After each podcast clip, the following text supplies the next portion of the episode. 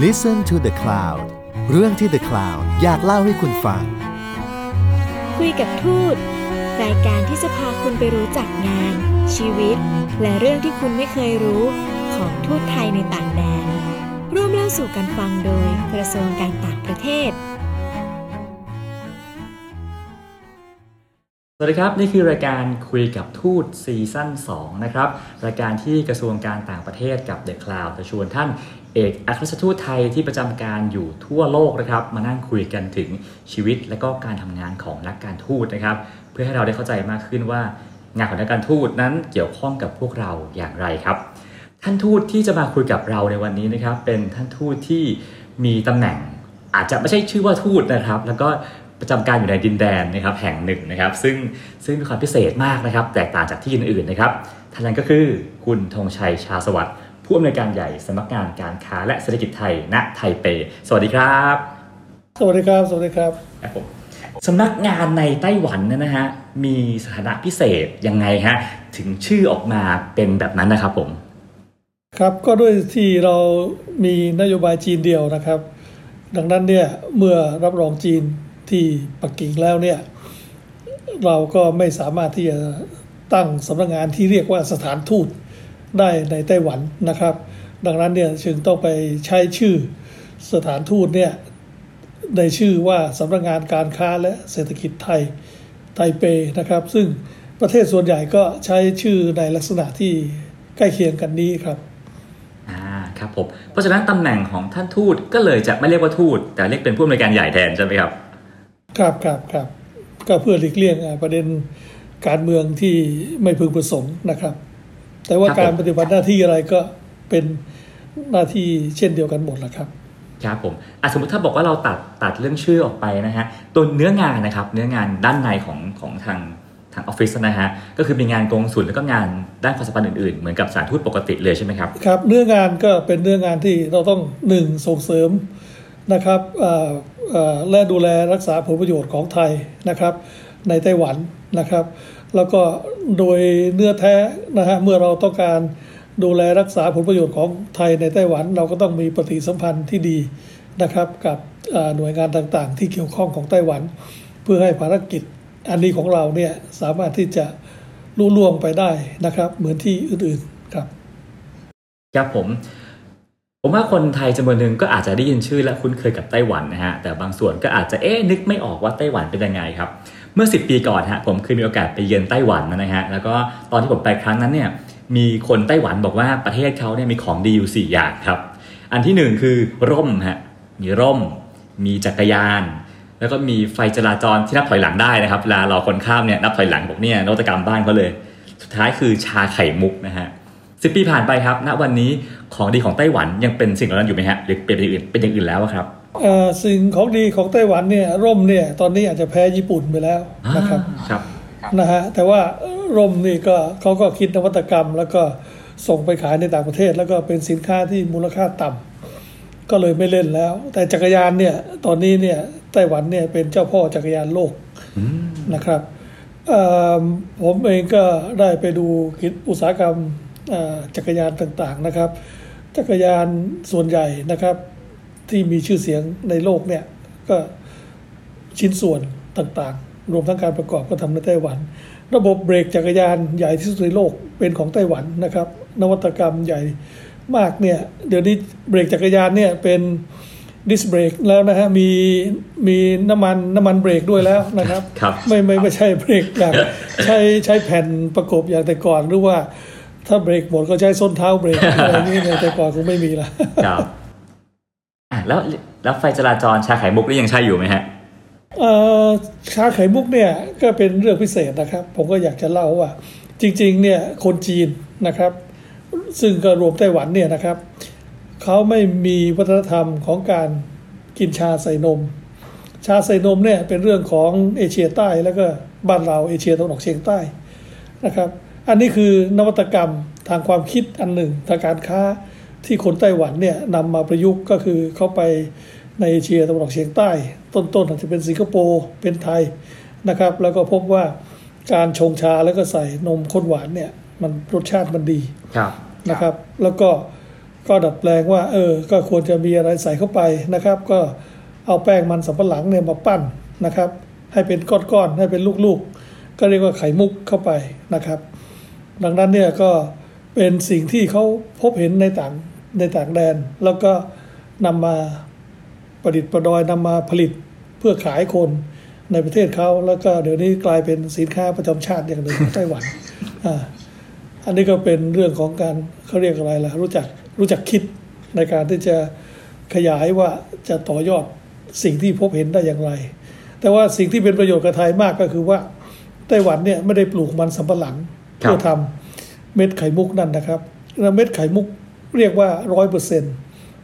ใช้แป้งมันในประเทศไทยครับโอ้เป็นความสัมพันธ์ระหว่างไทยกับไต้หวันผ่านชาไข่มุกครับครับเป็นเรื่องการค้าครับครับผมขออนุญาตคุยเรื่องชาชาไข่มุกต่ออีกสักนิดหนึ่งนะครับ คือในเมืองไทยเนี่ยเครื่องดื่มชาไข่มุกเป็นสิ่งที่มันดูพรีเมียมดูดังฮอตฮิตมากเลยนะฮะ ที่ไต้หวันเนี่ยมันเป็นสิ่งเป็นเครื่องดื่มที่ที่เรียกว่าดังไหมฮะ หรือว่าก็เป็นเครื่องดื่มปกติที่ดื่มกันทั่วไปครับ โอ้ดีอยู่ยังยังฮิตอยู่นะครับ แล้วก็ราคาถูกกว่าประเทศไทย ครับ ที่ไต้หวันประมาณ 60-70 นะครับ ครับ บาทนะฮะก็ก็ถือว่าโอเคไม่ไม่ไม่แพงมากนะครับ ก็ยังเป็นสิ่งที่เอ่อวัยรุ่นนะครับ ก็ยังนิยมอยู่นะครับ แล้วก็แล้วก็ด้วยความที่เป็นเหมือนสินค้าประจำชาติแล้วเนี่ย ดังนั้นเวลาไม่ว่าจะคนไทยมาคนญี่ปุ่นมา ซึ่งคนญี่ปุ่นมาไต้หวันเยอะสุด ไม่ว่าชาติไหนมาไต้หวัน อย่างน้อยก็ต้องชาไข่มุกวันละวันวันวันละแก้วนะครับอันนี้เป็นเป็นสิ่งที่ต้องทำครับ ครับผมเขาว่ากันว่านะฮะไต้หวันเนี่ยมันเป็นดินแดนเป็นดินแดนที่เหมือนกับเอ่อเป็นลูกครึ่งระหว่างญี่ปุ่นกับจีนนะฮะซึ่งคนญี่ปุ่นก็ชอบ คนจีนก็ชอบ คนไทยก็ชอบนะฮะก็เลย ก็เลยรู้สึกว่าเออไปอยู่ที่นั่นกันเยอะนะครับ อยากให้ท่านทูตลองช่วยเล่านิดนึงนะฮะว่าคนไทยที่ไปอยู่ที่นั่นเนี่ยเขาเขาไปทำอะไรกันที่นั่นฮะมีเยอะแค่ไหนครับเอออย่างนี้นะครับคนไทยเนี่ยในไต้หวันมีประมาณ 70,000 คนนะครับเวลานี้ 70,000 คนเนี่ยเรียกว่าตีตัวเลขกลมๆ60,000เนี่ยเป็นแรงงานนะครับครับ เป็นแรงงานแล้วก็คนไทยที่ที่เหลือเนี่ยเป็นนักศึกษาประมาณ 4,000 นะครับ แล้วก็6 5 6พันก็เป็นคนที่อาศัยอยู่ในไต้หวันด้วยเป็นญาติหรือว่าแต่งงานอะไรต่างๆนะครับ แต่ว่าหลักใหญ่เนี่ยก็คือ60,000 60,000ใน70,000เนี่ยเป็นแรงงานนะครับเป็นแรงงาน แล้วก็ถือว่าเป็นที่ที่มีแรงงานไทยถูกกฎหมายมากที่สุดในโลกนะครับครับอันนี้ก็อันนี้ก็มีความสำคัญต่อเศรษฐกิจไทยอยู่นะครับ ก็เรียกว่าเฉลี่ยว่า ในแต่ละเดือนเนี่ยแต่ละคนน่าจะส่งเงินกลับบ้านเนี่ยน่าจะหมื่นห้าพันถึงสองหมื่นบาทนะครับ ดังนั้นก็คูณดูก็ปีหนึ่งก็น่าจะหมื่นล้านบาทนะครับ ที่ทำรายได้เข้าประเทศไทยนะครับ แต่ว่านี่ก็เป็นการมาทำการแรงงานปัจจุบันนี่นะครับ ไม่ไม่ไม่ใช่แรงงานในภาคกรรมกรนะครับ ส่วนใหญ่ก็จะอยู่ในโรงงานอิเล็กทรอนิกส์นะครับ แล้วก็โรงงานอุตสาหกรรมอื่นๆ ภาคก่อสร้างเนี่ยน้อย ยกเว้นช่างฝีมือก็เขาอาจจะขอขอใช้ช่างไทย เพราะว่าช่างไทยฝีมือ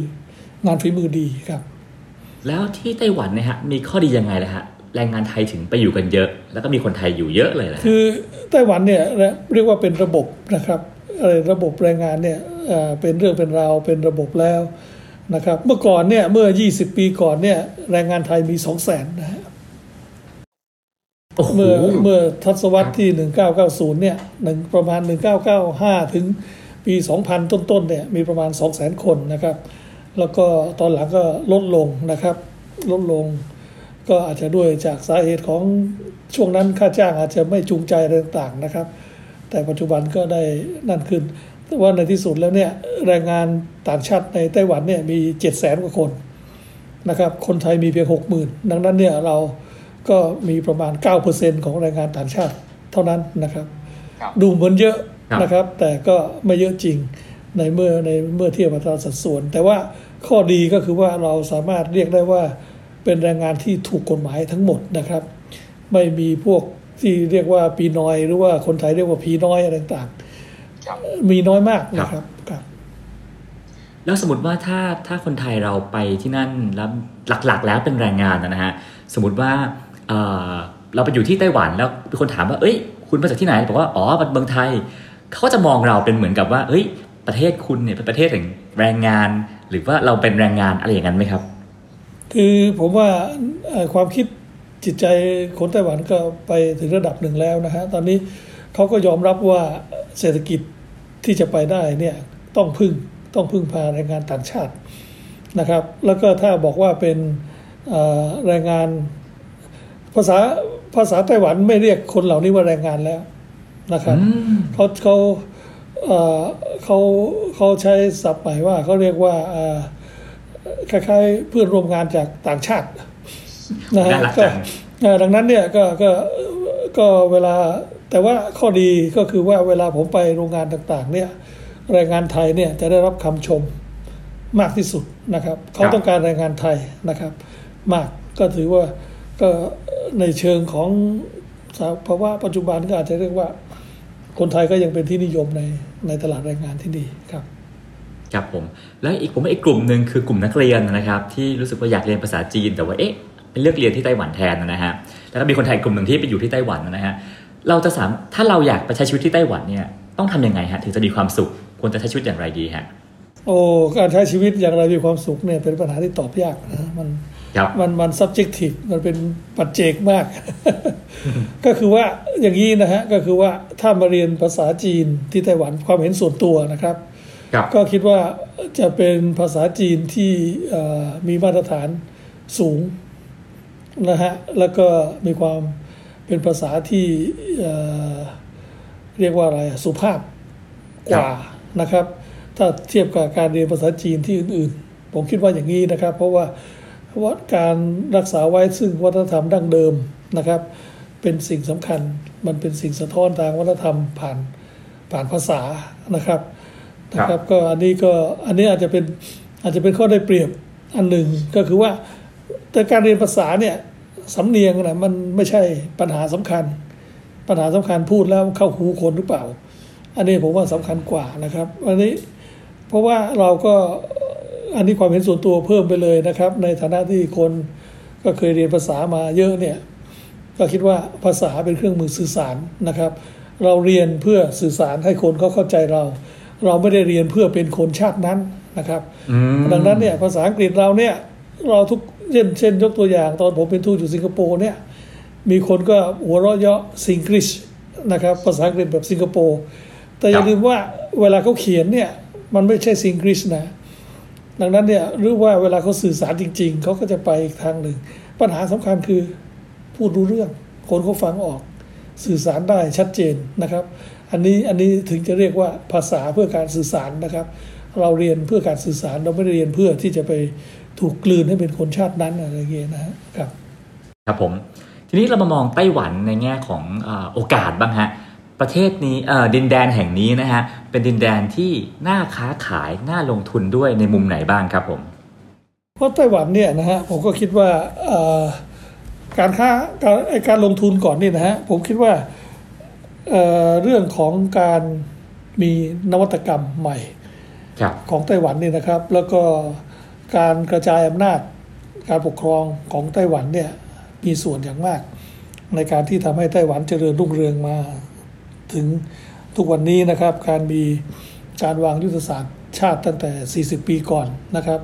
ในการที่มองเห็นว่าไต้หวันจะต้องเปลี่ยนโครงสร้างทางสังคมเศรษฐกิจยังไง เพื่อให้ไต้หวันเนี่ยสามารถอยู่รอดได้ไปอย่างยาวนาน เช่นไม่พึ่งพาการเกษตร แต่ไม่ทิ้งการเกษตรนะครับ เพราะว่าเพราะว่าการเกษตรเนี่ยมันคนต้องกินต้องอยู่ ดังนั้นเนี่ยพื้นเนื้อที่เพาะปลูกไม่เพิ่ม แต่ทำอย่างไรให้ผลผลิตเพิ่ม เพื่อให้มีความมั่นคงทางด้านอาหาร แต่ในขณะเดียวกันนะฮะไอ้โดยที่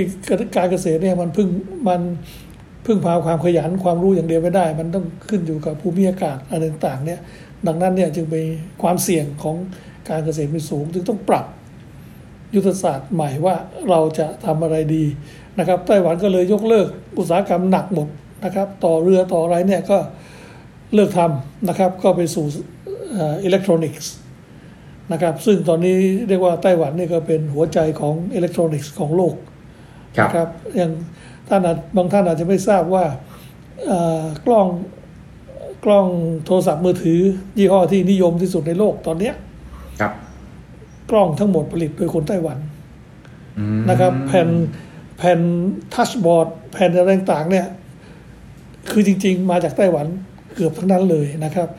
ไม่ว่าจะเป็นที่เป็นโลหะ ที่เป็นที่เป็นแผ่นพลาสติก หรือว่าที่เป็นวัสดุเทียมอะไรต่างๆเนี่ยนะแล้วก็ตัวหัวใจมันเนี่ยก็ก็เป็นก็เป็นผลิตภัณฑ์ของไต้หวันทั้งนั้นนะครับ พวกเซมิคอนดักเตอร์พวกอะไรพวกเนี้ยคือเขาเขาคือคือเขาไม่ผลิตร่างกายแต่เขาผลิตอวัยวะนะฮะอันเนี้ยแล้วก็ตอนนี้ก็ไต้หวันก็เรียกว่าเป็นเจ้าเป็นเจ้าโลกของผลิตภัณฑ์เหล่านี้นะครับเพ ราะฉะนั้นยุทธศาสตร์ชาติที่เขาวางฮะคือวางว่าตัวเองจะเป็นผู้ผลิตหรือผู้นำทางด้านเทคโนโลยีหรือเปล่าฮะอันนั้นใช่ อันนั้นใช่นะครับ แล้วก็สิ่งที่สามารถผลักดันได้เนี่ยก็คือเรื่องของการที่รัฐบาลเนี่ยนะฮะให้การสนับสนุนอย่างจริงจัง ในเรื่องของการค้นคว้าวิจัยนวัตกรรม แล้วก็การค้นคว้าวิจัยนวัตกรรมเหล่านี้เนี่ยเป็นสิ่งที่มีความยืดหยุ่นก็คือว่า เมื่อวิจัยมาแล้วเนี่ยเขาก็สามารถที่จะวิจัยร่วมกับบริษัทเอกชนได้เลยนะครับศึกษาให้บริษัทเอกชน แล้วก็หรือซื้องานมาวิจัยให้ได้เลยนะครับ เมื่อทำออกไปแล้วเนี่ยก็จะตีมูลค่าให้ว่าการงานวิจัยชิ้นนี้ตามที่คุณเสนอมาเนี่ยมีผลมีมีมีผลทางธุรกิจไหมนะฮะมี marketing value หรือเปล่าอย่างเงี้ยก็จะวิเคราะห์ไปให้ ไม่ได้ก็ไม่ได้ถ้าได้ก็ ถ้าได้ก็สามารถที่จะเอาไปผลิตเพื่อที่จะขายต่อได้นะครับ แล้วก็สถาบันหรือตัวนักวิจัยเองเนี่ยสามารถที่จะมีผลประโยชน์ระดับหนึ่งกับสิ่งที่ตัวเองทำได้อะไรเงี้ยนะมันก็จะทำให้คนเนี่ยมีมีมีมีมีพลังมีความสนใจที่จะคิดค้นสิ่งใหม่ ๆ ขึ้นมาตลอดเวลา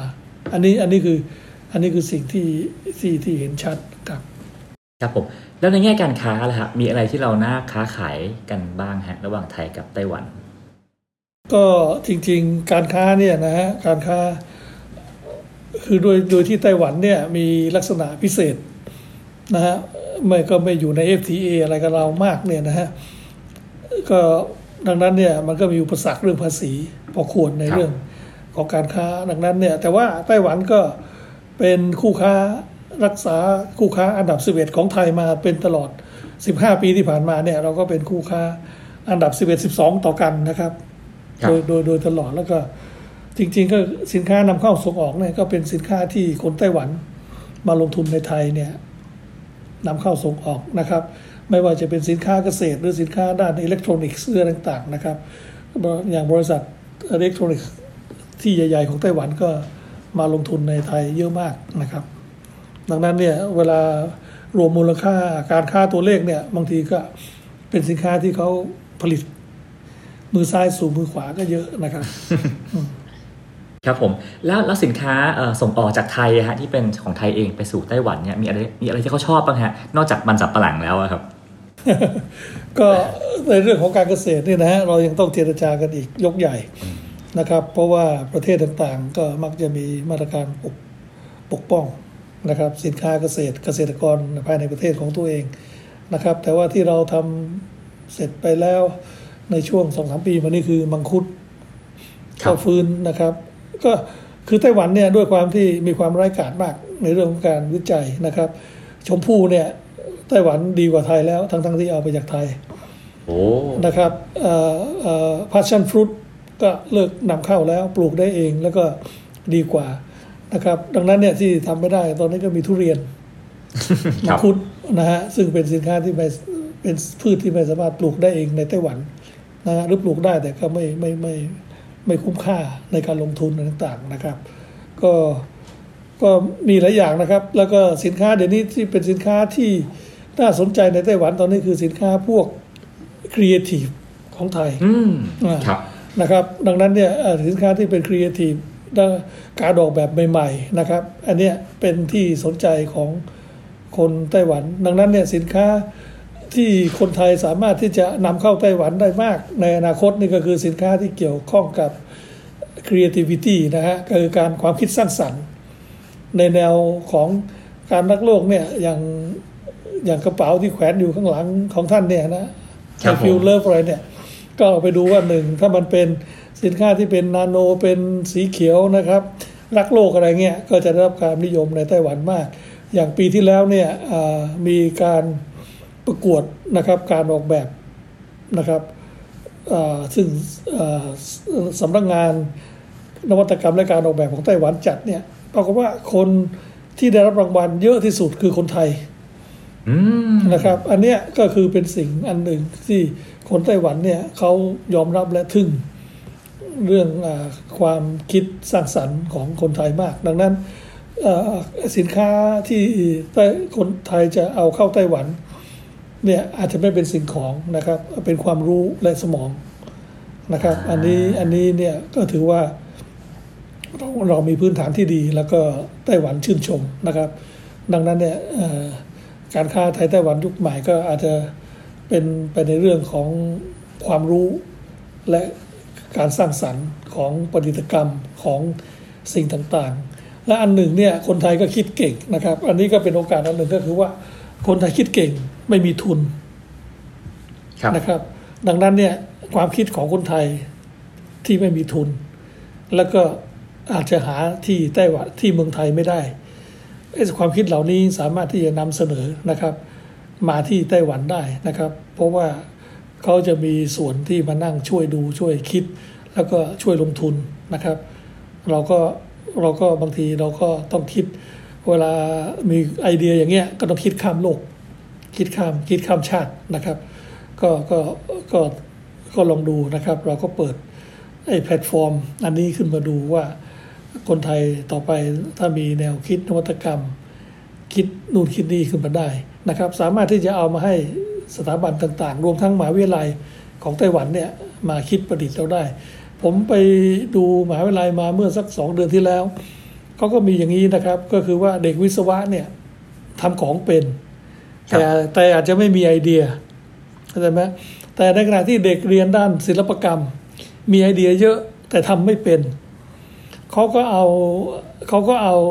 นักศึกษาของสองคณะเนี่ยมาคุยกัน แล้วก็ เมื่อคุยกันแล้วเนี่ย คนคิดก็คิดออกมา คิดได้เต็มที่ คนทำก็เอาไปทำทำเต็มที่ที่จะให้ใกล้เคียงกับความคิดที่สุด แล้วมันก็จะเบลนออกมาเป็นของที่ practical แล้วก็ขายได้นะครับ เช่น เช่นด้านไอ้ด้านคนเรียนด้านศิลปะเนี่ยมีคิดคิดคิดเตลิดอะคิดถึงดาวอังคารนะครัแต่บว่าเอ่อแต่ว่าเอ่อแต่ว่าเอ่อคนทำเนี่ยไม่คิด แต่ถ้าเขาแต่เขาสามารถพาคุณไปดาวอังคารได้ อันเนี้ย ผมคิดว่าก็น่าจะเป็นหนึ่งในวันข้างหน้าที่เราสามารถที่จะร่วมกันได้ครับ ครับผมในเวทีโลกนะฮะ เวลาเราพูดกันคำว่าไทยแลนด์กับไต้หวันเนี่ย หลายๆคนก็สับสนว่า เอ้ย ตกลงคุณมาจากไทยไหนกันแน่นะฮะ แล้วในความเป็นจริงนะฮะ ระหว่างไทยแลนด์กับไต้หวันเนี่ยนะฮะ มีอะไรบ้างที่เป็นสิ่งที่เหมือนกันนะฮะ หรือสิ่งที่อาจจะเป็นความสัมพันธ์ระหว่างกันหรือว่าเหมือนกันที่คนทั่วไปอาจจะไม่ทราบมาก่อนครับผม ก็เหมือนกันก็คือด้วยความเป็นคนเอเชียเหมือนกัน นะครับครับนะคนไทยคนไต้หวันก็ผิวไม่ขาวมากคล้ำๆเหมือนกันอืมครับนะฮะแล้วก็ไต้หวันไทยแลนด์ก็บางทีก็อย่างที่ว่าก็ฝรั่งก็สับสนเล็กน้อย แต่อันนี้ก็เป็นเรื่องโจ๊กทั่วไปนะครับ แต่ว่าจริงๆเนี่ยก็คือว่าไทยกับไต้หวันเนี่ยมันก็มีสิ่งที่เราอะไรล่ะ เราเรียกว่า เราก็ผูกพันกันมานานนะครับ ก็ก็ก่อนที่เราจะ มีความสัมพันธ์กับจีนปักกิ่ง ในปี 2518 เนี่ย เราก็มีความสัมพันธ์ทางการทูตอย่างเป็นทางการกับไต้หวันนะครับ เมื่อครับเมื่อเราไปรับรองปักกิ่งแล้วเนี่ย เราก็ต้องปิดสถานทูตไทยที่ไต้หวันในปี 2518 นะครับ แล้วก็แล้วก็ไปไปตั้งสถานทูตที่ปักกิ่ง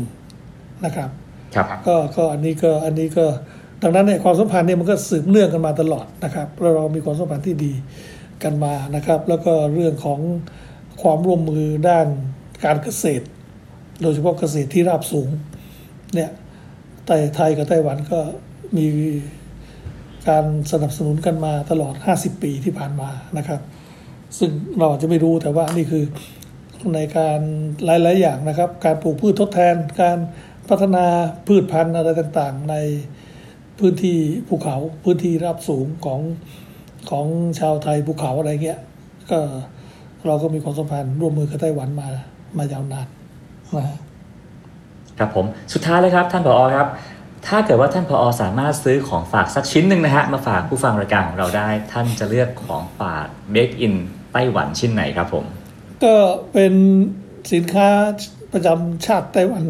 อีกอันหนึ่งก็คือพายสับปะรด ครับผมพายสับปะรดเนี่ยถือว่าคนไทยเวลาไปไต้หวันก็เข้าคิวยาวประมาณ 20 เมตร เพื่อจะโอ้ซื้อพายสับปะรดกลับมาฝากพ่อแม่พี่น้องนะครับ อันนี้พายสับปะรดเนี่ยมันเป็นอะไรที่ทำไมผมถึงว่าควรจะซื้อ เพราะว่าอันเนี้ยมันสามารถที่จะนำมาสะท้อนให้เห็นได้ว่าประเทศไทยก็เป็นประเทศที่มีสับปะรดเยอะ และก็มีสับปะรดที่คุณภาพดีสูง แต่เราก็ยังกินสับปะรด อะไรอะ เป็นสับปะรดวัตถุดิบที่ปอกเปลือกมากิน หรืออย่างมากก็ทำชิดเช็คแถวประจวบแถวอะไรเงี้ยนะฮะคือเนี่ยคือเขาต้องเอาสิ่งของเหล่านี้มาสร้างเป็นนวัตกรรมแปรรูป เพื่อให้เกิดมูลค่าเพิ่ม เพื่อแก้ปัญหาสินค้าที่มันล้นตลาดนะครับ คือมันไม่สามารถที่จะเราต้องชัดเลยว่าเรามีเขาต้องชัดเลยนะอย่างไต้หวันเนี่ยชัดเลยว่า ผลิตภัณฑ์มีเท่าไหร่ ส่งออกเท่าไหร่ กินภายในเท่าไหร่ มันเหลือเท่าไหร่ เหลือเท่าไหร่เนี่ยคุณจะทำยังไงกับมันอะไรเงี้ยดังนั้นเนี่ยใครคิดไอ้พวกนี้ออกเนี่ยก็จะมีรางวัลนะครับรัฐรัฐก็จะสนับสนุนนู่นนี่นั่นนะก็ก็จะมีรางวัลในการ อย่างเงี้ยคือมันช่วยแก้ปัญหาของไอ้ระบบเกษตรอย่างครบวงจรอะไรอย่างนี้นะครับ แต่ว่าแต่ว่าไอ้สิ่งเหล่านี้เนี่ยคือคือแต่ก็ต้องยอมรับว่าไอ้การทำพายสับปะรดเนี่ยไม่ใช่ทำแบบขอพิธีนะ ว่าสายพายสับปะรดชิ้นหนึ่งที่คนไทยซื้อมาฝากเพื่อนๆเนี่ยเอ่อกว้างกว้างสองกว้างสามเซนติเมตรยาวห้าเซนติเมตรเนี่ยเอ่อก็ยี่สิบห้าบาทอย่างต่ำต่อชิ้น ครับ แต่เราก็กัดฟันซื้อได้นะครับมาชีดเช็คเราทั้งทั้งถุงเนี่ยใช้สับปะรดไปสามลูกเนี่ยเพิ่งแค่ร้อยยี่สิบนะกินกันกินกันอาทิตย์หนึ่ง อันเนี้ยเราเราก็ต้องคิดว่าไอ้ไอ้สิ่งเหล่านี้เนี่ยที่เราคุยกันเนี่ยผมก็คิดว่าก็อาจจะเป็นเป็นเป็นจุดจุดประกายอันหนึ่งก็คือว่าทำไมซื้อนนี้มาฝากซื้อนนี้มาฝากแล้วอะไรคือสิ่งที่เราคิดว่า เราจะได้อะไรจากของฝากนั้นอันนี้นะครับผมก็ผมก็เลยยกตัวอย่างพายสับปะรดเพื่อเห็นว่าในในสิ่งเหล่านี้เนี่ยประเทศไทยเราสามารถที่จะนำมาเรียนรู้ได้นะครับ ทำไมลำไยเราล้นทำไมไอ้นู่นไอ้นี่เราล้นตลอดแล้วแล้วเรามีอะไรที่มีสินค้าที่เป็นเอกลักษณ์ของไทยในในสิ่งเหล่านั้นได้อย่างไรอะไรเงี้ยนะครับ ก็เลยก็เลยคิดว่าซื้อพายสับรดมาฝาก ก็จะเป็นคติให้เราคิดถึงเรื่องของของการพัฒนาตัวเราด้วยนะ ครับผมวันนี้ผมฟังท่านผอเล่าเรื่องเนื้องานนะครับ ที่เป็นการทำงานการทูตในดินแดนที่ไม่ปกตินะฮะดินแดนพิเศษนะครับแต่ปกติปกติดีปกตินะฮะแต่ว่าอะเรียกเรียกเรียกแบบพิเศษนะครับผครัมบครับแล้วก็ได้ฟังถึงเอ๊ะที่นี่มีโอกาสแห่งเรื่องเทคโนโลยีนวัตกรรมเยอะมาก แล้วก็ได้เห็นถึงความสัมพันธ์ที่ไม่เคยทราบมาก่อน คือทางการเกษตรเนาะซึ่งแฝงตัวอยู่ในชาไข่มุก ซึ่งเป็นเครื่องดื่มที่โด่งดังของทั้งสองประเทศนะครับ วันนี้ต้องเดี๋ยวขอเดี๋ยวขอบนิดคุนึณงนะฮะก่อนนิดครับนึผมงเชิเนี่ญยครับก็ก็สิ่งที่คนไทยอาจจะไม่ทราบอันหนึ่งเนี่ยนะก็คือ เราจะเรานึกว่าคนต่างชาติที่อยู่ในเมืองไทยเนี่ยคือคนญี่ปุ่น เยอะอ่าประมาณแสนห้าหมื่นคน เราก็อย่าลืมว่าเราก็มีคนไต้หวันอยู่ในไทยแสนห้าหมื่นคนเช่นกันโหอันนั้นมากที่หนึ่งพอๆกับคนญี่ปุ่นเลยอ่าอันนั้นที่หนึ่งอันที่สองบริษัทญี่ปุ่นในประเทศไทยมีประมาณห้าพันบริษัทนิดครับๆ บริษัทไต้หวันในไทยก็ห้าพันนิดๆเช่นกันนะฮะอันนี้อันนี้ก็จะเห็นว่าชีวิตแล้วก็ผมเคยคำนวณดูนะเนี่ย ไต้หวันมีความสัมพันธ์ผูกพันกับชีวิตคนไทย ไม่น้อยกว่าคนไทยที่มีความสัมพันธ์ผูกพันกับญี่ปุ่น ก็คือคนไทยที่เกี่ยวข้องกับไต้หวันมีไม่น้อยกว่าสองล้านคนนะครับครับผมจากจากการที่อยู่ในไต้หวันจากการที่ไต้หวันไปอยู่ในไทย อันนี้นะฮะ แล้วก็สิ่งที่เราอาจจะไม่ทราบอันหนึ่ง ระหว่างคนญี่ปุ่น1นึ่งแสนห้าหมื่นคน กับคนไต้หวัน1นึ่งแสนห้าหมื่นคนที่อยู่ในไทยเนี่ยมีต่างกันอย่างไร คือคนญี่ปุ่นที่ไปอยู่ในเมืองไทยเนี่ยเป็นพนักงานบริษัทในระดับครับต่างๆนะครับ ไปอยู่สามปีสี่ปีกลับ คนไต้หวันเท่าแก่ไปเอง เท่าแก่ไปอยู่เอง แล้วก็อยู่ทีหนึ่งสามสิบสี่สิบปีนะฮะอันเนี้ยก็ก็ก็ก็ต่าง ก็ก็แต่ว่าเราเพียงเราเพียงไม่เห็นเพราะว่าคนไต้หวันไปสร้างโรงงานแล้วก็อยู่กระจัดกระจายทั่วประเทศ ในขณะที่คนญี่ปุ่นมาทำงานออฟฟิศแล้วก็ทำงานโรงงาน ซึ่งส่วนใหญ่ก็ไปรวมตัวกันที่ทองหล่ออะไรเงี้ยเราเราถึงเราถึงเห็นคนญี่ปุ่นมากกว่าคนไต้หวัน แต่ทั้งทั้งข้อเท็จจริงแล้ว คนสองชาตินี้ มีจำนวนไม่ต่างกัน แล้วก็บริษัทที่เปิดในไทยก็เท่าเทียมกันนะฮะ แปลว่าทุกครั้งที่เราเห็นคนจีนที่แบบโอ้ยคนจีนเต็มไปหมดเลยเนี่ย ส่วนหนึ่งอาจจะเป็นคนไต้หวันก็ได้ใช่ไหมครับ ก็ก็เป็นไปได้ ก็เป็นไปได้ครับครับผม โอ้โห นี่ก็เลยได้ความรู้ใหม่เพิ่มขึ้นอีกนะฮะ ว่าจริงๆ แล้วความสัมพันธ์ของสองชาตินี้ก็ถือว่าแน่นแฟ้นแล้วก็ผูกพันกันอย่างเหนียวแน่นมากนะครับ วันนี้รายการรายการของเราหมดเวลาแล้วนะครับ ต้องขอขอบคุณ คุณธงชัยชาสวัสดิ์นะครับผู้อำนวยการใหญ่สำนักงานการค้าและเศรษฐกิจเศรษฐกิจไทยณไทเปนะครับ โอกาสหน้าหวังว่าจะได้พบกันใหม่นะครับครับขอบคุณนะครับ ท่านทูตครับสวัสดีครัสวัสบดีครับ สวัสดีครับ ติดตามเรื่องราวดีๆ และรายการอื่นๆจาก The Cloud ได้ที่ readthecloud.co หรือแอปพลิเคชันสำหรับฟังพอดแคสต์